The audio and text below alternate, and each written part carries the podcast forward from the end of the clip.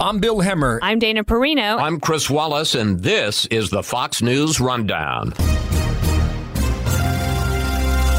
Tuesday, November 3rd, 2020. I'm Trey Yingst. This election day, there are concerns of unrest as America hunkers down for a political storm a lot of retailers have decided to do this very last minute. So they're boarding up their shops. You have to get these wooden planks. It can be anywhere between a few hundred dollars to thousands of dollars if you have full glass and you're on a corner edge of a street. That means you have to board up both sides. So it adds up and it's quite expensive for a lot of these smaller businesses and the bigger ones too. This is the Fox News Rundown Global Pandemic.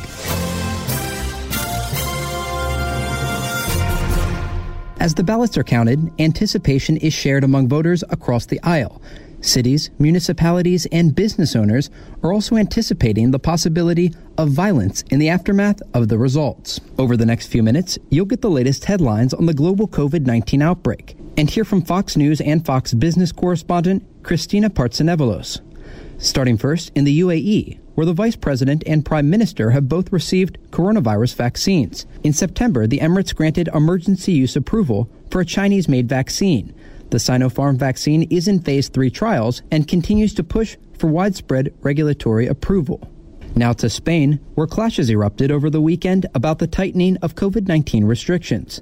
Spain declared a six month state of emergency last week, giving regional governments more power to shut down businesses and impose rules. Spain reported nearly 19,000 new cases in the past 24 hours. Finally, to the United States, where more than 93,000 new cases were reported yesterday. America is approaching 9.5 million total infections with 232,000 deaths. Unlike many countries in Europe, the American approach has been splintered, and many states aren't widely following strict guidelines this election day.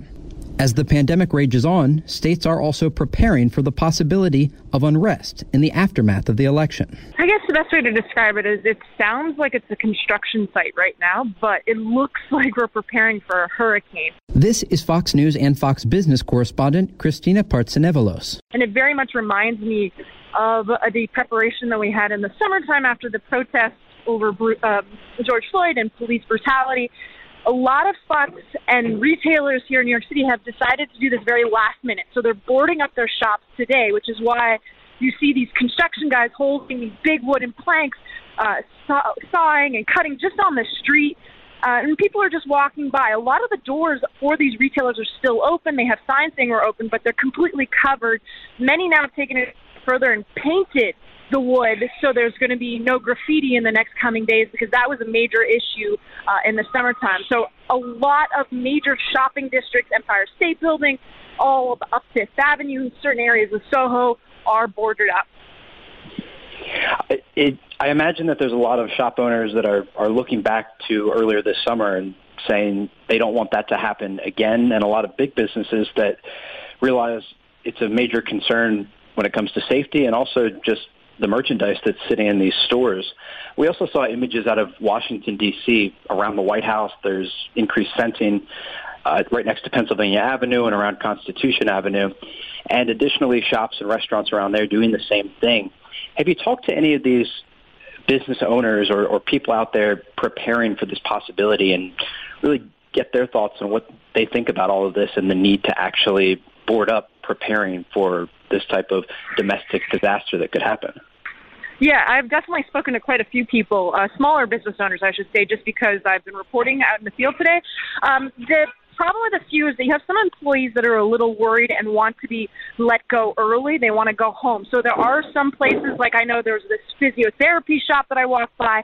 They're closing their doors at I think it's 6 p.m., so much earlier this evening, so people can go home safely. And then you have other smaller uh, bodegas, as we call them over here in New York, so convenience stores. They're boarding up, and it's just so costly because for many of them it's the second time around that they have to do that. You have to get these wooden planks. It can be anywhere between a few hundred dollars to thousands of dollars if you have full glass and you're on a corner edge of a street. That means you have to board up both sides, so it adds up and it's quite expensive for a lot of these smaller businesses and the bigger ones too. For example, Foot Locker said that with the previous uh, demonstrations they had, they incurred roughly $18 million in costs across the country. So all of the Foot Lockers just around uh, Midtown Manhattan as well as Herald Square are all completely boarded up. Is there any sort of change in police presence in New York? Are the police out in force just trying to show that they're there in preparation for any sort of unrest? We do know there's states across the country that are putting the National Guard on standby in case we do see these sorts of protests that could turn to riots. I would. This is without editorializing. I would say that right now I don't see as many police officers because I don't think they want to add to the anxiety. Everybody's talking about it. You walk by anybody in New York City right now, and they're either mentioning the election or the boarding up, or if you're going home, you're staying out.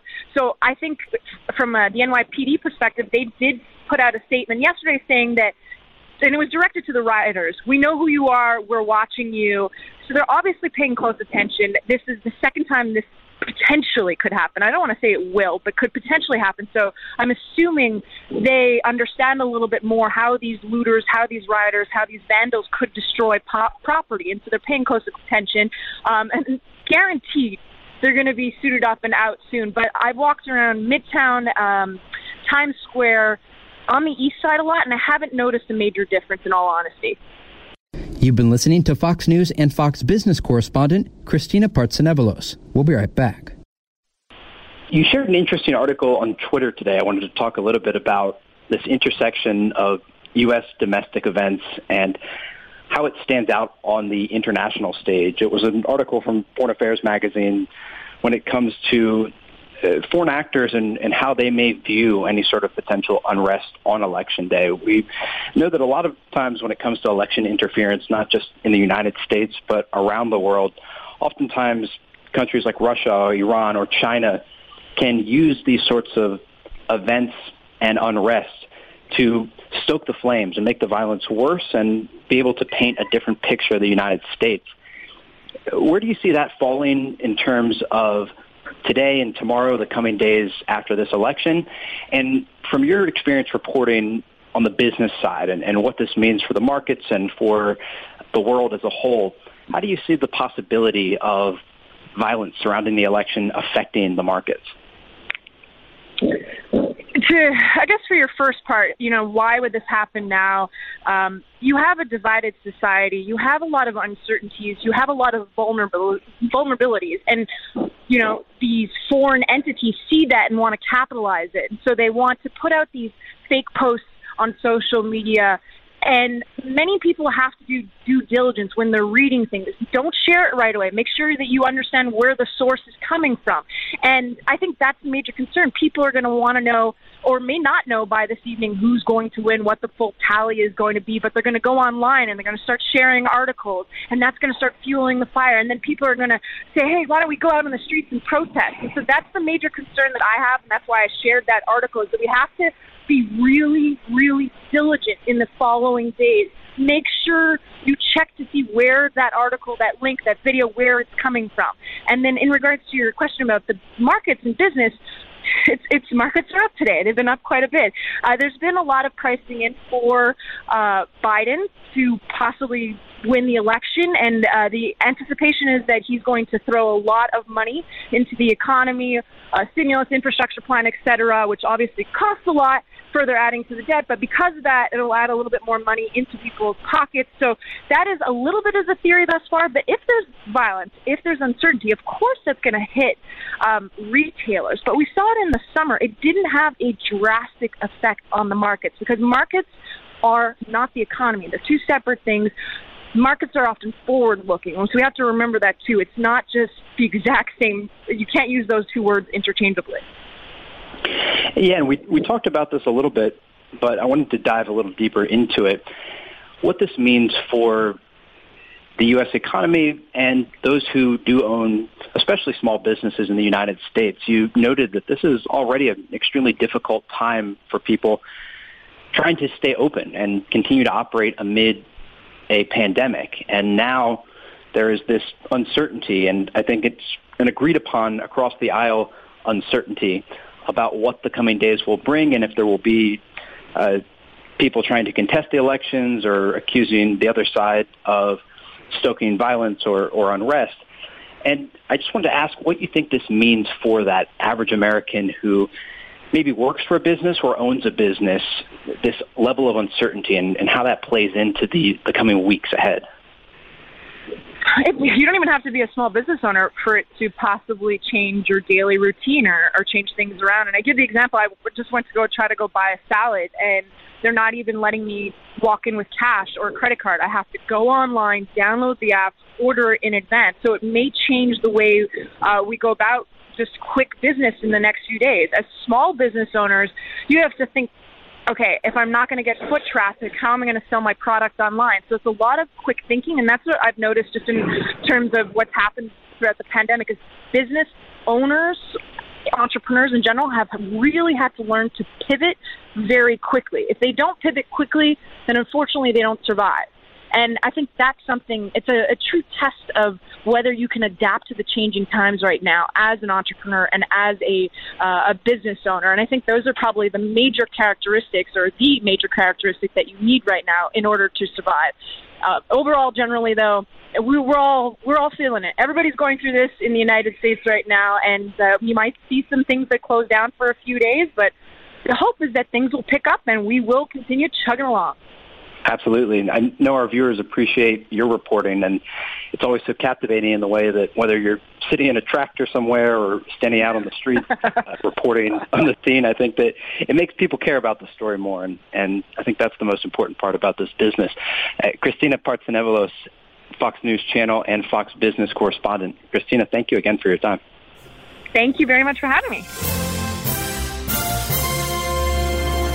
Listening to the Fox News Rundown. Rundown. Stay up to date by subscribing to this podcast at foxnewspodcasts.com. And for up to the minute news, go to foxnews.com.